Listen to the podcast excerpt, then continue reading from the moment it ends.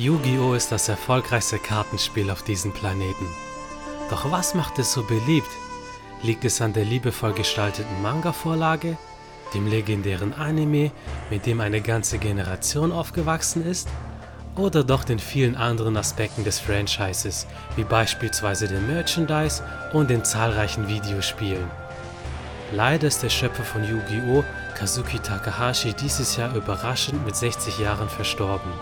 Deshalb werden mein sehr wertgeschätzter Co-Moderator Giancarlo The Teacher vom Elektrotechnik Podcast und meine Wenigkeit Errol Abe vom Anime Podcast seinem Werk die letzte Ehre erweisen und auf über einem Vierteljahrhundert Yu-Gi-Oh! zurückblicken. Kazuo Takahashi, besser bekannt unter seinem Künstlernamen Kazuki Takahashi, ist 1961 in Tokio geboren. Schon sein ganzes Leben lang liebte er es zu zeichnen und Spiele zu spielen. Durch das Spiel merkte er, ganz egal wer der Spieler war, dass man durch Games zum Helden seiner eigenen Geschichte werden kann. Diese Idee blieb Takahashi Sensei bis zum Ende seines Lebens im Gedächtnis. Das war die Grundlage für seinen Erfolg. Als Kind schaute er liebend gerne eine Sendung, in dem der Moderator Geschichten per Bilder, die er in die Kamera hielt, erzählte. Diese Bilder waren vom Moderator selbst gezeichnet. Das war eine der großen Inspirationen für Kazuki Takahashi. Es brauchte noch ein prägendes Ereignis, seinen Weg als Zeichner zu festigen. Während seiner Schulzeit sagte Takahashis Lehrer, dass er aufgrund seiner schlechten Noten auf dem Arbeitsmarkt keinen Wert haben werde. Obwohl der Lehrer ihn vor der ganzen Klasse bloßstellte, stand Takahashi trotz dem Gelächter seiner Klassenkameraden auf und sagte, dass er mit dem Manga etwas erschaffen werde. Etwas sehr Nachhaltiges, wie wir heute wissen. Takahashi Sensei machte sein Debüt in der Manga-Branche, indem er einen Wettbewerb beim großen Shonen Jump Magazin gewann. Shonen Jump ist unter anderem für namhafte Serien wie Akira Toriyamas Dragon Ball bekannt, einer der größten Vorbilder zahlreicher Mangaka. Takahashi hatte anfänglich Probleme, mit einer guten Idee daherzukommen, die es wert wäre, abgedruckt zu werden. Seine ersten Manga-Werke floppten allesamt. Wir sprechen hier von Anfang bis Mitte der 90er. Takahashi Sensei wollte etwas Großes kreieren. Doch all die großen Serien waren Kampfmanga wie Dragon Ball oder Yu Yu Hakusho. Takahashi wollte kein Fighting-Manga zeichnen, da seiner Meinung nach in dem Genre alles erzählt wurde. Deshalb kam er auf die Idee, dass die Protagonisten seiner Geschichte ihre Konflikte nicht mit Fäusten, sondern in Form von Spielen austragen. Denn im Spiel kann jeder der Sieger sein, ganz egal wie groß, stark oder alt er ist. Da kam er auf die Idee von Yu-Gi-Oh!, das heißt auf Deutsch übersetzt König der Spiele. Dieser Manga basierte auf seiner Liebe für Spiele. Es geht um einen kleinen, körperlich schwachen Jungen namens Yugi, der es schafft, mit den verschiedensten Arten von Spielen die Bullies in seinem Umfeld zu besiegen. Sein bester Freund heißt Jonochi. Die Anfangssilben beider Namen Yugi und Jonochi ergeben das japanische Wort Yujo, was Freundschaft bedeutet.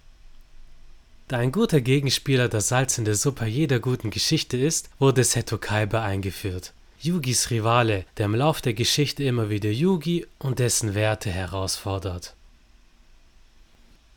Yu-Gi-Oh! wurde ein weltweiter Erfolg und Kazuki Takahashi hat mit seiner Manga-Vorlage den Weg für ein riesiges Franchise geebnet, das mehr als nur eine Generation begleitet. Jeder Anime- oder Manga-Fan stolpert früher oder später über Yu-Gi-Oh! sei es der spektakuläre Anime oder das in leidenschaftlichen Duellen ausgetragene Kartenspiel. Hallo Giancarlo, erstmal schön, dass du da bist.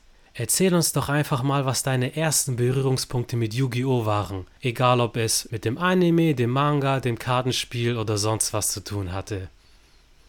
Ja, vielen, vielen Dank, Errol, dass ich dabei sein kann wieder. Grüße gehen raus vom Elektrotechnik-Podcast Giancarlo the Teacher. und ich bin immer wieder sehr, sehr froh, mit dir solche Podcast-Folgen aufnehmen zu können, weil es immer wieder eine Reise in die Vergangenheit ist, eine nostalgische Reise, an die man sich immer wieder gerne erinnert. Mm, und meine ersten Berührungspunkte, die waren auch tatsächlich direkt zu Beginn, also als das Spiel rauskam, da war wirklich, das war Anfang 2000 war das. Und äh, da hat man dann als Kind, man hatte noch nicht so die Kohle, da haben noch die Booster Packs 5,95 Euro gekostet, ähm, mhm. waren das in irgendwelchen ausgewählten Läden. Und äh, ja, dann hat man sich vielleicht mal ein Pack leisten können. Was waren da drin? Neun Karten oder so. ja, man hat dann versucht, irgendwie sein Deck zusammenzustellen und wusste, okay, man muss eine Mischung aus Fallenkarten, Monsterkarten und Zauberkarten haben. Man hat erstmal am Anfang noch kaum verstanden, wie es funktioniert. Und mit dem Anime bin ich zumindest dann groß geworden, wo ich dann gesehen habe, okay, wie hat das mit den Monstern zu funktionieren? Angriffspunkte, Verteidigungspunkte.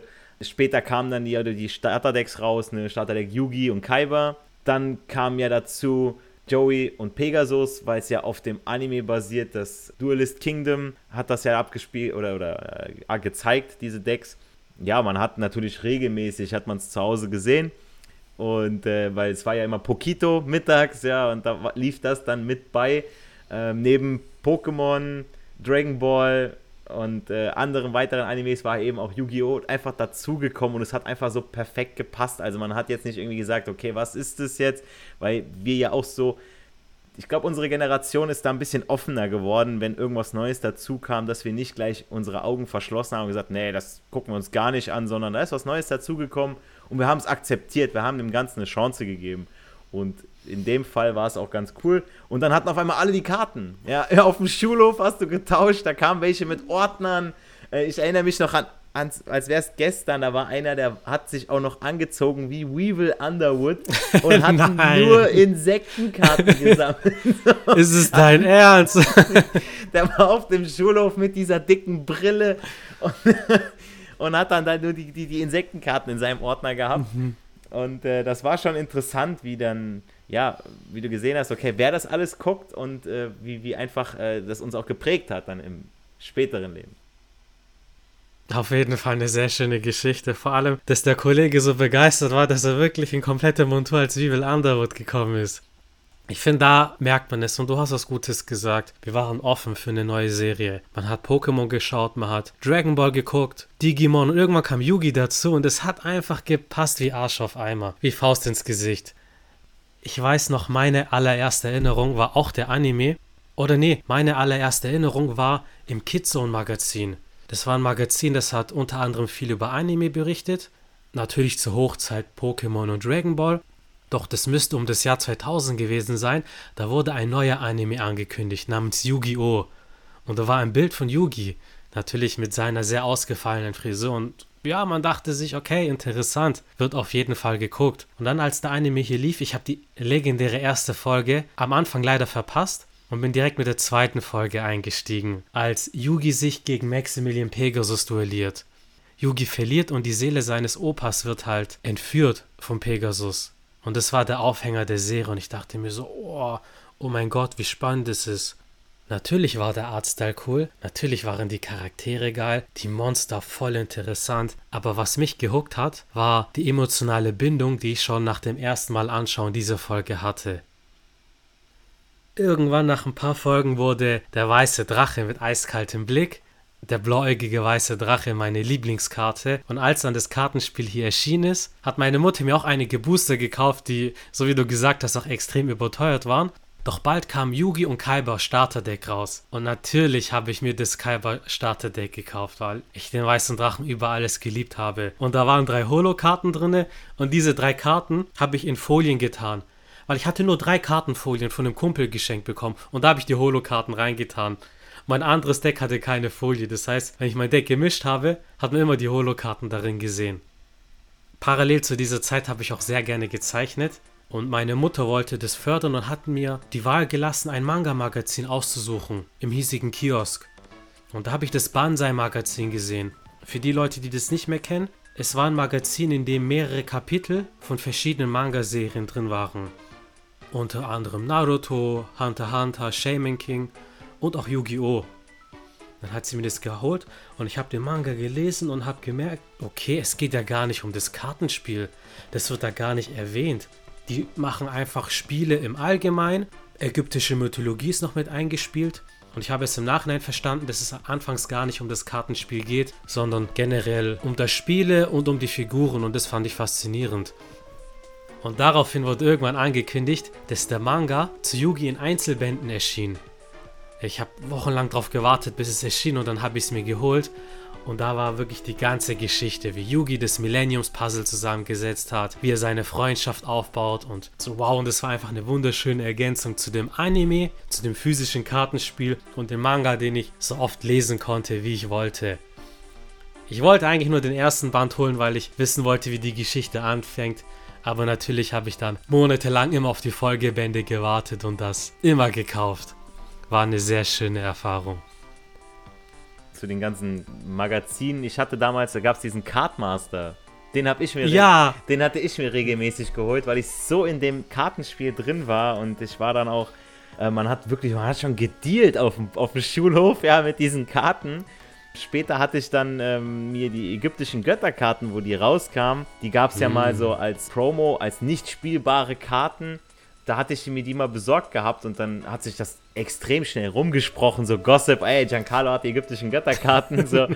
und äh, ich hatte dann auch tatsächlich eine von denen äh, getauscht gegen äh, Jinzo und noch ein paar Karten, weil ich halt spielbare Karten haben wollte und ich war immer ein Fan von Joey und äh, ich hatte schon, also damals sein Starter-Deck, wo ich das geholt hatte, weil es war einfach das praktikabelste von allen, weil sowohl das Pegasus Gut, Pegasus, sein Deck war auch gar nicht so verkehrt, weil er hatte halt die Toon-Monster drin.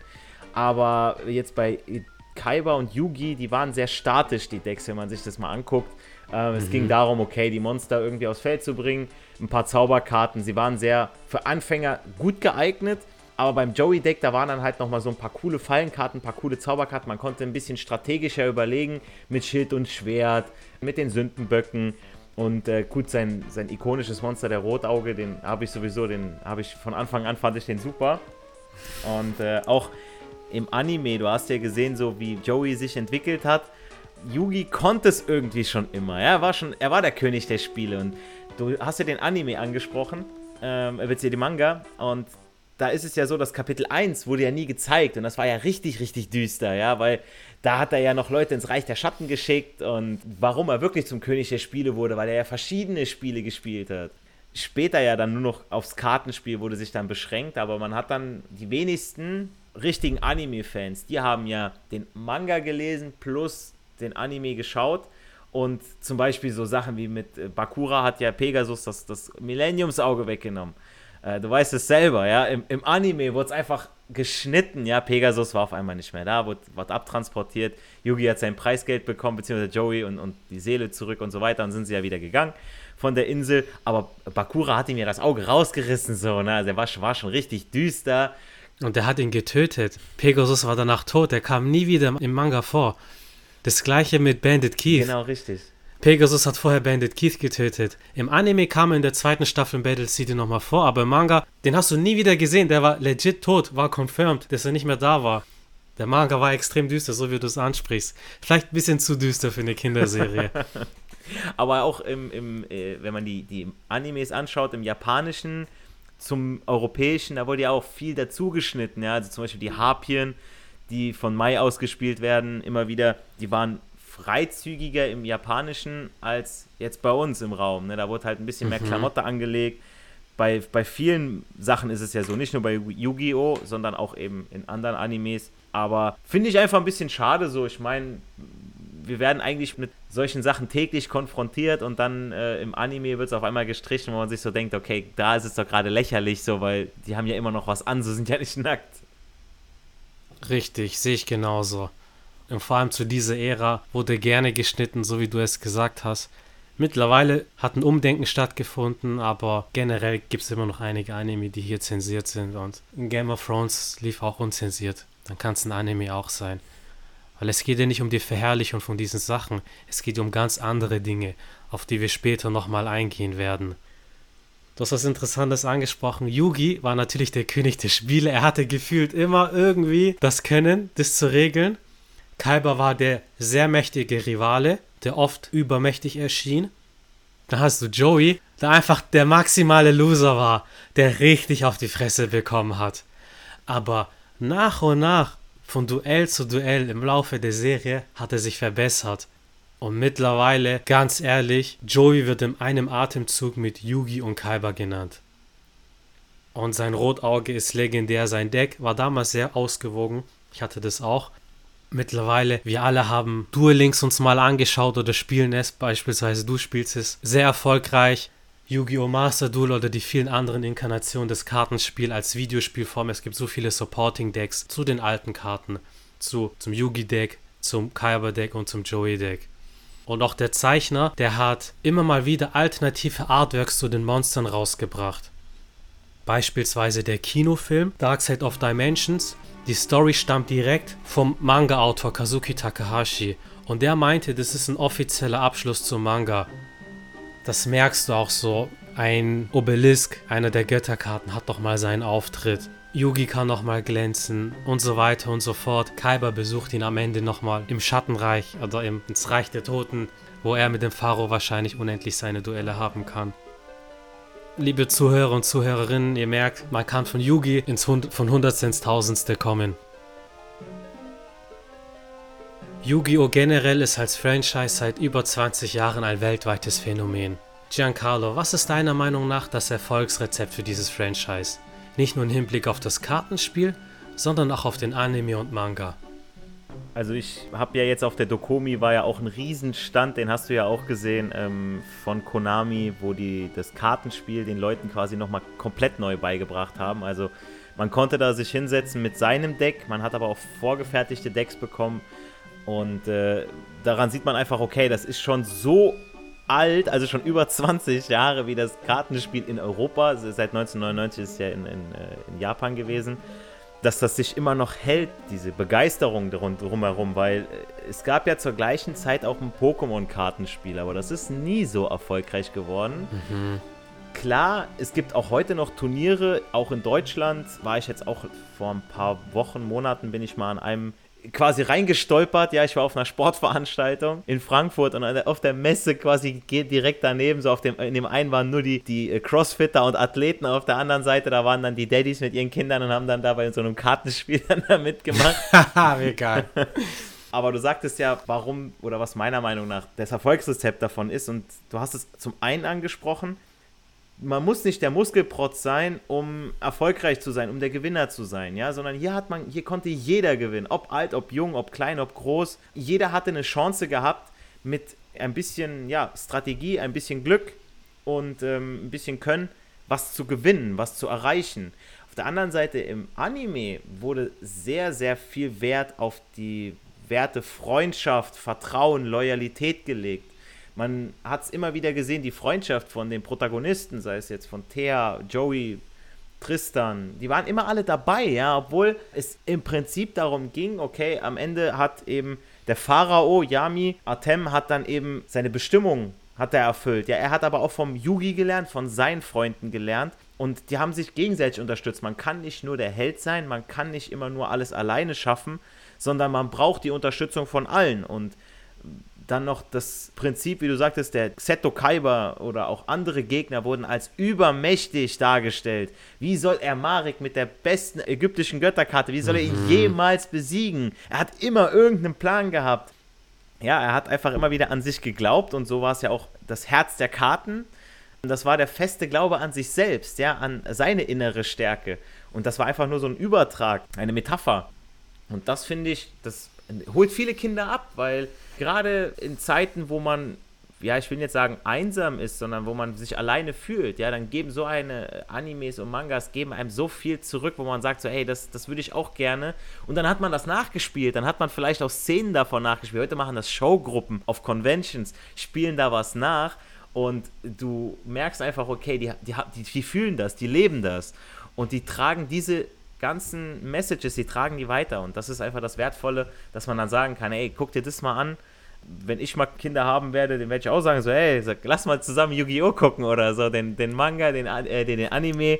Äh, ich werde die Mangas lesen lassen, so, weißt du, weil es ist einfach was, ich finde, was ist was Schönes, es ist keine, auf jeden Fall keine verschwendete Zeit, nicht wie bei Netflix und Chill und irgendeine Serie mhm. und okay, man ist da jetzt mal mitgeritten und 20 Euro im Monat ausgegeben. Nein, das ist eigenes Interesse, wo man sagt, so, ey, da, da nimmt man was auch fürs Leben mit. Und das ist, finde ich, so, glaube ich, das Erfolgsrezept dabei. Das sind sehr schöne Worte. Siehe uns an. Wir haben das als Kind, haben es angeschaut, die Kartenspiele gespielt und heute reden wir darüber, machen einen Podcast drüber. Wer hätte das gedacht? Wer hätte das damals gedacht? Hätten unsere Eltern das gedacht, als sie für teures Geld die Karten geholt haben? Ich weiß noch einmal, meine Mutter hat mir da ein Booster Pack geholt. Ein Booster Pack oder zwei, egal. Auf jeden Fall war das übel teuer. Das war auch irgendwie ein 9-Euro-Pack. Das war sogar für damalige Verhältnis teuer. Dann hat es mir geholt. Aber im Nachhinein, schon auf dem Heimweg, hat er mich geschumpfen die ganze Zeit. Hey, das war übel teuer. Der hat so richtig geschumpfen. Aber es konnte mir nicht verwittern. Ich dachte mir, oh geil, neue Karten. Ja, ich erinnere mich auch noch, ich habe mal zu Weihnachten habe ich mal äh, ein Booster Pack, hat mir mein Dad einfach nur so dabei gepackt, so, ah komm, ich habe ihm jetzt das und das, was braucht er sowieso, irgendwas, was war es denn, irgendwas Nützliches.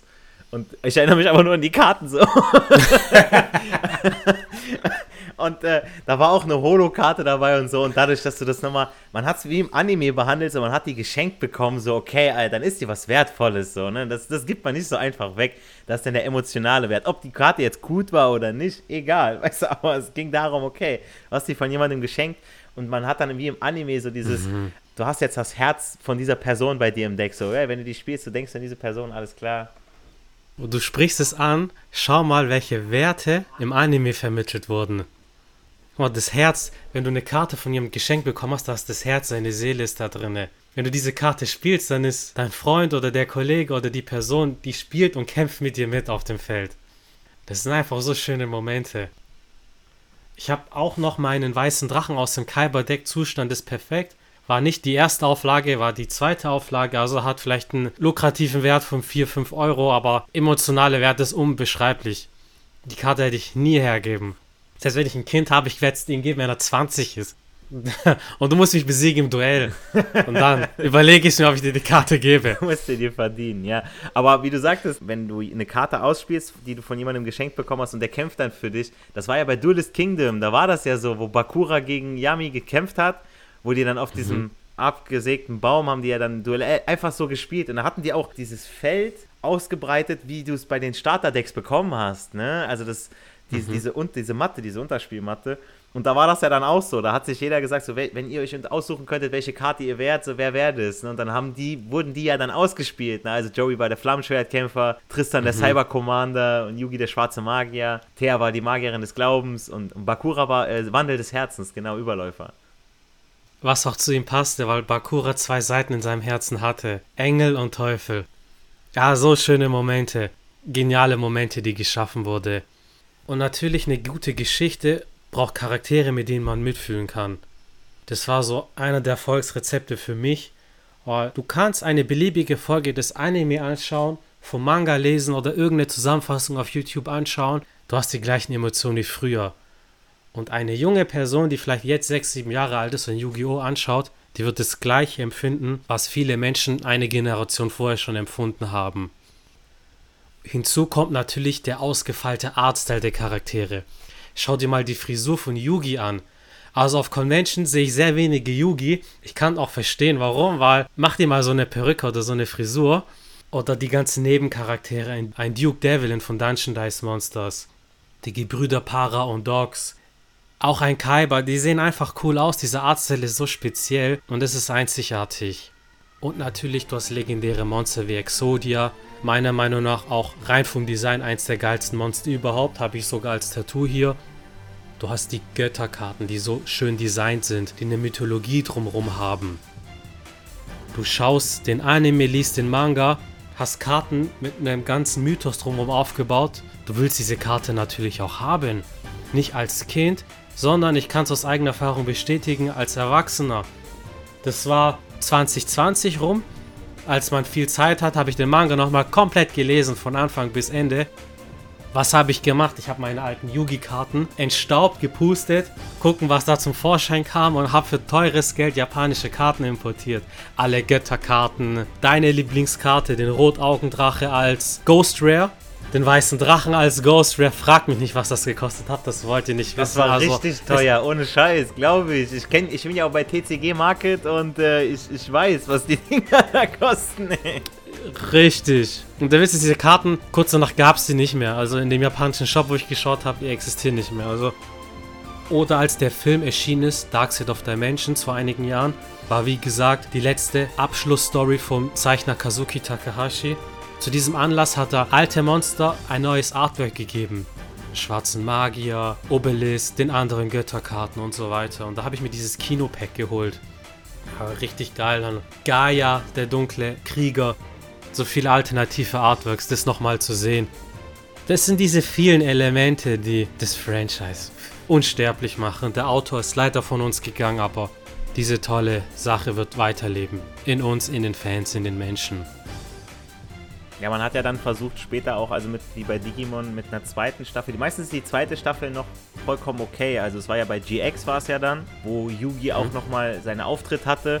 Dann äh, Jaden ja den ähm, geflügelte Kuribo übergeben hat und so weiter. Und ähm, auch später im Anime hat ja dann Jaden gegen den Geist, also Yami, nochmal gekämpft. Ja, wo einer sagte so, ich bin das jetzt, ich fühle das, ne? Und, und er hat das halt sein Deck dann benutzt. Da hast du ja nochmal dann alte Karten gesehen. Mhm. Und auch da wurden diese Werte nochmal versucht weiterzutragen zu werden, uns ins Moderne, ja, weil das war ja dann mehr so in der Schule, mehr internatsmäßig. Da hattest du auch deine übermächtigen Gegner, aber es wurde auch wieder auf die Werte Freundschaft. Also es wurden niemals diese Werte vergessen, egal in welcher Folge, egal in, in welcher Staffel, dass das immer weitergetragen wurde. Und das fand ich einfach ganz schön. Klar hat sich um das Kartenspiel gedreht und wir haben natürlich alle am Fernseher oder sonst wo gehockt und haben gehofft, ey, was kommen jetzt für coole Spielzüge? Wie gewinnt der andere und wie holt der eine sich nochmal aus dieser schwierigen Situation heraus? Wir kennen es am allerbesten noch aus, dem, aus der ersten Staffel, wo Joey immer irgendeine Idee hatte, irgendeinen Engelswürfel oder Teufelswürfel gespielt hat und äh, hat dann nochmal alles rausgeholt so haarscharf. Immer, immer haarscharf. Und dann hatte der nur noch einen Duellstern übrig, den er, glaube ich, geschenkt bekommen hat von Yugi. Genau. Also auf Brechen und Biegen hat er irgendwie gehadert und hat es aber geschafft. Und so ist das echte Leben auch. Das wird nicht geschenkt. Du wirst nicht der König sein in deiner Disziplin, selbst wenn du, wenn du ein Talent hast. Du musst arbeiten, du musst strugglen, 20 Millionen Mal hinfallen. Dann wirst du zu einer Götterkarte. Es ist auch erstaunlich, wie das Kartenspiel so erfolgreich werden konnte.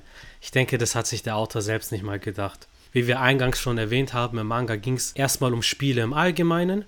Der Zeichner hat verschiedene Sachen ausprobiert. Und Anfang, Mitte der 90er war das Kartenspiel Magic the Gathering sehr populär, sehr erfolgreich. Das kam dann, auch relativ neu, kam frisch auf den Markt. Und da hat der Zeichner von Yu-Gi-Oh! Magic the Gathering zitiert quasi indem er ein ähnliches Kartenspiel eingeführt hat. Das Kartenspiel hieß Magic und Wizards. Da kam unter anderem der weiße Drache vor. Da wurde auch Kyber zum ersten Mal eingeführt, die duellieren sich. Und nach diesem Kampf ging es weiter mit anderen Geschichten. Aber der Verlag hat so viele Leserbriefe bekommen, dass die noch mehr von dem Kartenspiel sehen wollten. Und ab da wurde das Kartenspiel zum Zentrum von Yu-Gi-Oh!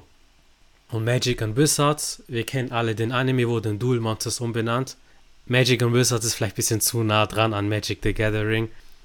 Und jetzt hat das Kartenspiel von Yu-Gi-Oh! das Vorbild Magic überholt als erfolgreichstes Kartenspiel. Und als der Manga noch lief, hat Bandai, Bandai kennen wir als Spielefirma, Spieleentwicklerfirma, die haben schon Karten rausgebracht. Das waren so die ersten Karten, die man Manga gesehen hat. Der weiße Drache, schwarze Magie und einige andere. Googelt einfach mal Yu-Gi-Oh! Bandai. Da seht ihr noch ganz interessante Artworks der Karten und die hatten noch so einen sandsteinfarbenen Look. War mehr zum Sammeln gedacht. War jetzt kein ausgefeiltes System. Und erst einige Jahre später hat Konami dann ein richtiges Kartenspiel draus gemacht. Ich wusste noch, es war ja parallel, gab es ja noch, wie gesagt, das Pokémon-Kartenspiel, dann gab es Duel Masters, gab es ja auch noch, ne? Und. Ach ja! Oh mein Gott! Ganz kurz bevor du weiterredest, ich weiß noch in diesem Kartenmagazin, der Untergang von Yu-Gi-Oh! wird kommen. Duel Masters. In Japan schreit keiner mehr nach Yu-Gi-Oh! Der heiße Schrei ist Duel Masters. Wo ist Duel Masters heute? Nichts gegen das Kartenspiel, ich hatte auch einige Karten, aber da merkst du, dass der, es gab das Kartenspiel und der Anime wurde dran geklatscht. Bei Yu-Gi-Oh! war es umgekehrt. Es gab zuerst die Geschichte. Mit Herz, mit Seele. Alles andere war ein Anhängsel. Wie du schon sagtest, im Anime wurde ja dann auch vorgestellt Dungeon Dice Monsters, hast du ja angesprochen, von Duke mhm. Devlin das wurde auch rausgebracht physisch, aber das war jetzt nicht so der Renner. Also, weil im Anime ging es ja damit dann auch nicht weiter. Es war halt die Idee von Duke Devlin, der sie Pegasus verkaufen wollte. Also, ich habe es auch nie in der Hand gehabt. Ich habe es mal gesehen von weiter weg, so im Spieleladen, aber wenn du bei Yu-Gi-Oh! bei den Karten hängen geblieben bist, so dann bis heute, dann ja, dann merkt man schon, wie erfolgreich das ist. Absolut, absolut. Vor allem die Karten, auch als Kind, die konntest du einfach in der Hosentasche haben. Als Erwachsenes kannst du einfach mitnehmen. Und Dungeon Dice Monsters, ich hatte es leider physisch auch nicht in der Hand, aber es ist halt komplizierter, du musst halt mehr mitschleppen. Es ist alles ein bisschen größer, wahrscheinlich auch teurer. Ja, vielleicht treibe ich sowas auf und mache daraus das eine oder andere Reel. Mal gucken. Dann können wir uns duellieren in Dungeon Dice Monsters. Giancarlo, nenn uns doch zum Abschluss in einem Satz, Wort oder Zitat, was das Franchise, was Yu-Gi-Oh! für dich definiert. Also es gab viele schöne Momente, gerade von Thea sind sie immer initiiert worden, die dann immer zum Beispiel dieses Symbol auf die Hände gezeichnet hat, was die vier Freunde immer wieder daran erinnert, so egal wo wir sind, so wir sind durch diesen Kreis miteinander verbunden. Wenn Yugi immer wieder Seto Kaiba darauf hinweist, so, okay, du kannst deine Vergangenheit nicht leugnen, weil er wollte immer damit abschließen, wegen seinem Vater Gosaburo, wegen seiner schlimmen Vergangenheit, wie er sich hochgekämpft hat. Und da hat er ja auch mal gesagt, die Vergangenheit ist vorbei, du kannst sie nicht ändern, aber die Zukunft basiert auf der Entscheidung, die wir treffen. Und das finde ich ist so passend fürs komplette Leben. Also es, es, darf nicht gesehen werden als, okay, wie früher, das ist Zeichentrick, weißt du, wie es die Eltern dann noch nennen. Und da wird irgendwas erzählt. Schon damals hat man wertvolle Informationen oder auch Lehren mitgegeben, ja, sei es jetzt, gehen wir mal ganz weit zurück bei den Schlümpfen oder so, ja, irgendwas, wo man, wo man was sieht, so, ey, das, das ist im Leben passiert ist, die haben das halt nur kindlich dargestellt.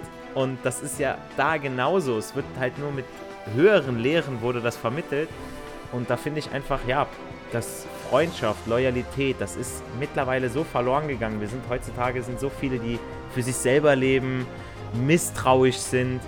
Ich weiß, bei uns in der, in der Freundesgruppe, ja, wir treffen uns jeden Sonntagabend und unterhalten uns und das ist so verdammt wertvoll weil wir uns wirklich von A bis Z alles anvertrauen können. Klar lachen wir, klar sind wir wie in so einem Rudel, so ey, so, da musst du dir erst mal ein bisschen Spott anhören, ja, aber das, das, das macht ja aus. So, wir lachen alle über uns dazu. selber, ja, also wenn ich irgendwas angestellt habe oder so, dann wird auch gesagt, so, ja Junge, hättest du überlegen müssen, ne? Und dann, aber wenn wirklich einer mit einer Sorge kommt, ja, man kann immer aufeinander zählen und das ist heutzutage selten geworden und da sollte wirklich jeder mal schauen. Man muss immer bei sich selber anfangen und das ist da gern sehr, sehr gut gezeigt.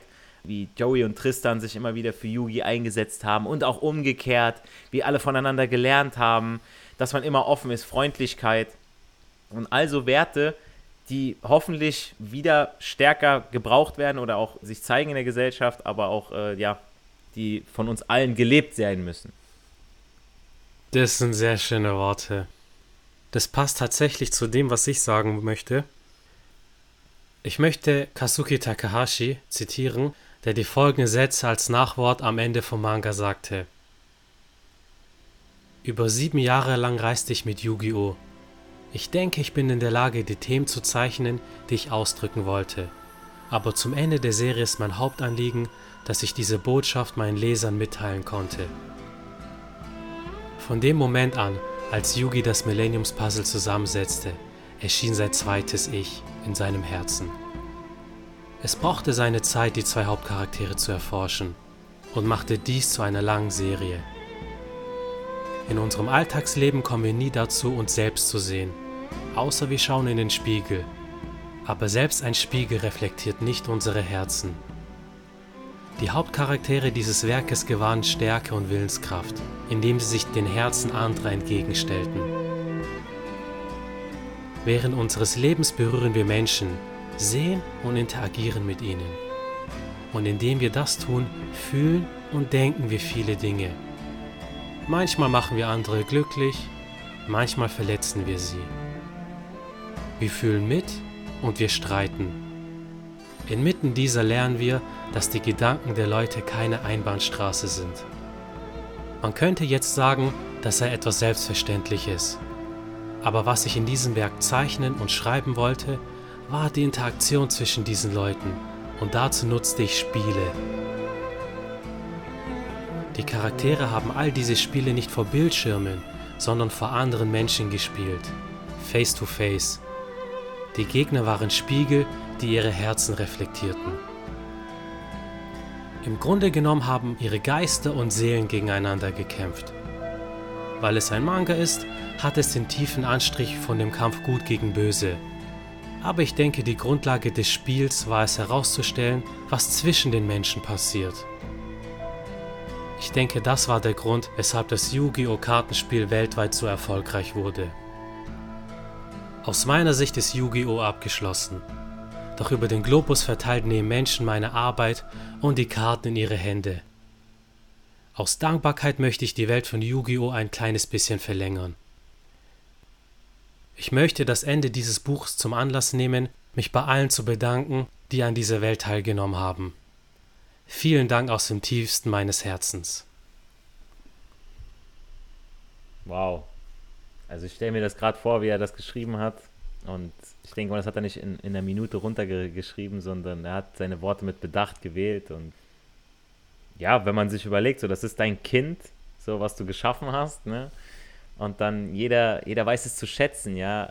Ich weiß gar nicht, ich wüsste gar nicht, was das für ein Gefühl ist, so wenn du, wenn du auf einem Turnier bist oder so, du bist der Schaff, du bist der Macher und da sind welche, die spielen dein Spiel, die spielen es auch besser als du selbst, ja, besser als der Macher, aber du mhm. hast es, du hast so viel Spaß, du hast das alles geschaffen, so ohne dein Kartenspiel wäre das alles, also eine Riesenhalle gefüllt oder Zuschauer online, alle dran, vor dem Bildschirm gebannt, wie viele das schauen. Das, ja, ist eine schöne Sache wie er schon sagte, so, der, er hat dieses, allein, dass es face-to-face -face ist, macht es schon so besonders, ja, dass du, du hast gegenüber gesessen, du hast dich noch unterhalten und dann bist du ganz anders, du kriegst die Emotionen mit, das mhm. Zweifeln, ah, welche Karte spiele ich jetzt? Ich war ja auch bei äh, diversen Turnieren dabei, wo du dann auch gegen andere gespielt hast und es war jedes Mal, also ich habe das fast nur einmal habe ich es mitbekommen, immer auf respektvoller Basis, ja, also man hat sich gegenüber gesessen, man hat sich die Hand gegeben, man hat gespielt, man hat verloren, man hat sich aber trotzdem die Hand gegeben, man ist wieder seiner Wege gegangen und man hat sich gefreut, dass man da war, so, ne? Und nicht, dass man irgendwie so, äh, äh ja, da war einer mal ganz arrogant, den konnten aber dann noch alle nicht leiden. so, da war es egal, wie gut der war, weil. Äh, Sein Kalber gibt's immer. ähm, zum Glück hat er ja auch nicht gewonnen, aber ja, allein schon, wie er, wie er aufgetreten war und das ist einfach das Schöne, dass dann die Mehrheit sagt, so, okay, wir sind hier alle für Spaß. Es, weil wenn ich jetzt hier als Gewinner gehe, okay, was habe ich jetzt gewonnen? Die goldene Ananas, so ne, wie beim Fußball, im Amateurfußball, so, okay, du hast halt gewonnen, fühlt sich besser, der Verlierer fühlt sich schlecht, weil er halt verloren hat. Aber der, der Verlierer von heute ist der Gewinner von morgen. Das sind sehr schöne Abschlussworte, dem ich nichts mehr hinzufügen kann. Giancarlo, vielen Dank, dass wir diese kleine Reise machen durften. Ich danke dir, mein Lieber dass wir auch dem Autor die letzte Ehre erweisen konnten. Schaut bei meinem Gast Giancarlo sehr gerne auf Instagram vorbei unter Elektro Podcast. Hört seinen Podcast an, Elektrotechnik Podcast. Da könnt ihr noch einiges lernen, nicht nur für die Schule, sondern für das Leben. Hört in meinen Podcast rein, in dem ich auch über Yu-Gi-Oh! unter anderem über viele andere Manga-Serien rede und wer uns beide noch in dem Team öfters hören möchte, wir haben ein Special gemacht, in dem wir über die erste Pokémon-Generation gesprochen haben. Demnächst kommt die zweite Generation. Über die Dokomi haben wir auch zusammen gesprochen. Über die Dokomi haben wir zusammen gesprochen. Ein Dream Team. In diesem Sinne, danke, dass ihr mit dabei wart. Macht's gut. Ciao.